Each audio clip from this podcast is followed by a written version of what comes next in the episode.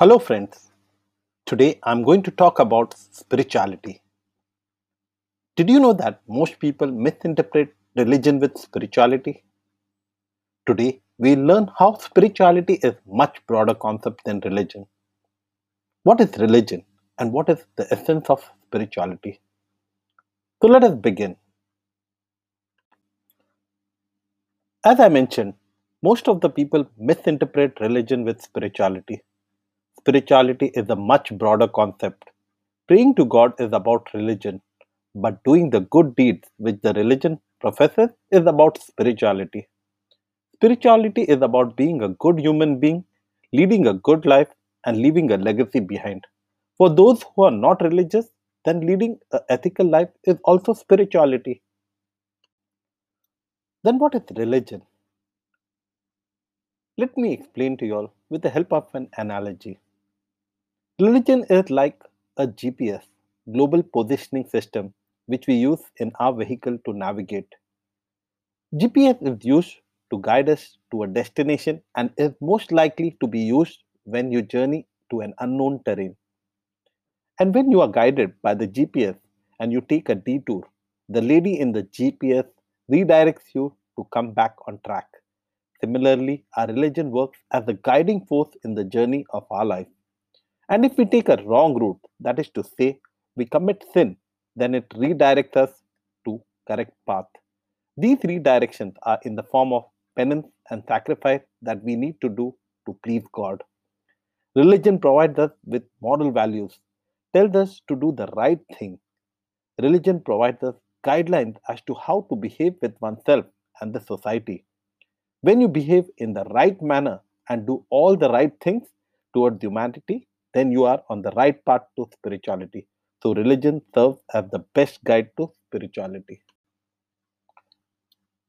But if you only follow the rituals of the religion and don't practice it, that is to say, in your practical life, you are unethical, dishonest, ill treating people, then that is not spirituality.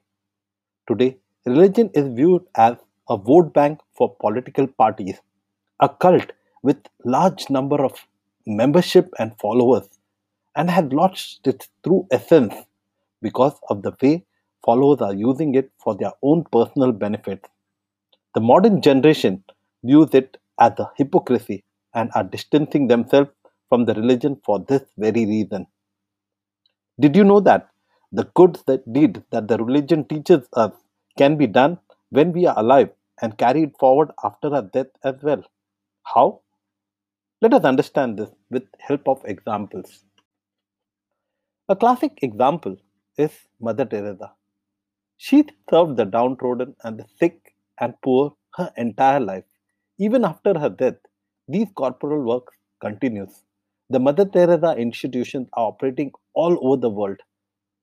Similarly, Steve Jobs, he created Apple organization. This organization helped the community with innovative products and helped millions get jobs as well as helped the nation to grow. Even after his death, the company is still running and helping millions. So he has also left a legacy behind. Now, what is the talent these people had? Mother Teresa was blessed with sympathy and empathy, and Steve Jobs was blessed with creativity and innovation. They used their talent to leave a legacy behind. Now, the question to us all is what are we going to use our talent to leave behind? Each one of us is blessed with a talent. We are different from each other. So, what, how are we going to leave our legacy behind?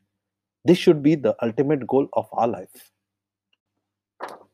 You have to remember that we are all sent into this world with a purpose. You could choose to live your life in an existential way or in an idealistic way. Existential way of living is the way most of us are living now. Eat, drink, and live merrily and leave from this world. But idealistic way of life means living a life of purpose, working daily towards your ultimate goal of your life, which is to be happy. Happiness involves achieving all our personal goals progressively and making others happy. Make idealistic goals in your life. Teach your children to make idealistic and holistic goals. What is that? Let me give you an example. If a child wants to become a doctor, then you should see that whether he has an aptitude and sympathy and empathy to become a doctor. And his holistic goal should be to eradicate sickness and pain from this world. And when he serves the people with this goal and cures the people of their suffering and misery from their pain and diseases, then naturally he will be recognized as a good doctor and money will be a byproduct. From the time I have rea- realized this, I have made it my goal and mission to spread the message of my life management with colors of life. My book is a contribution to my legacy, which I am going to leave behind. The place which I have purchased on the outskirts of Mumbai, where I'm going to build an institute or retreat center for transforming people's life and spreading this message, is the legacy which I am going to leave behind. The webinars and the workshops which I'm conducting, those are also my legacy which I'm going to leave behind. Teaching people to live a fulfilling and happy life and showing them the right direction is my mission. If I am able to touch even one soul through my seminars or books, then I feel my mission accomplished. I feel really blessed. The goals of our life should be idealistic goals and not selfish goals. I guarantee you that by setting such goals, you will not be deprived of materialistic pleasures of your life. You will get all of them as a byproduct. You will be blessed with abundance. All your materialistic goal can be attracted in your life with mind power, which I'm going to discuss in my sub- subsequent podcast. So stay tuned. If you like this podcast, then please keep connected with me on my other social media handles such as Facebook, Instagram, the links of which I have given below. Thank you for listening.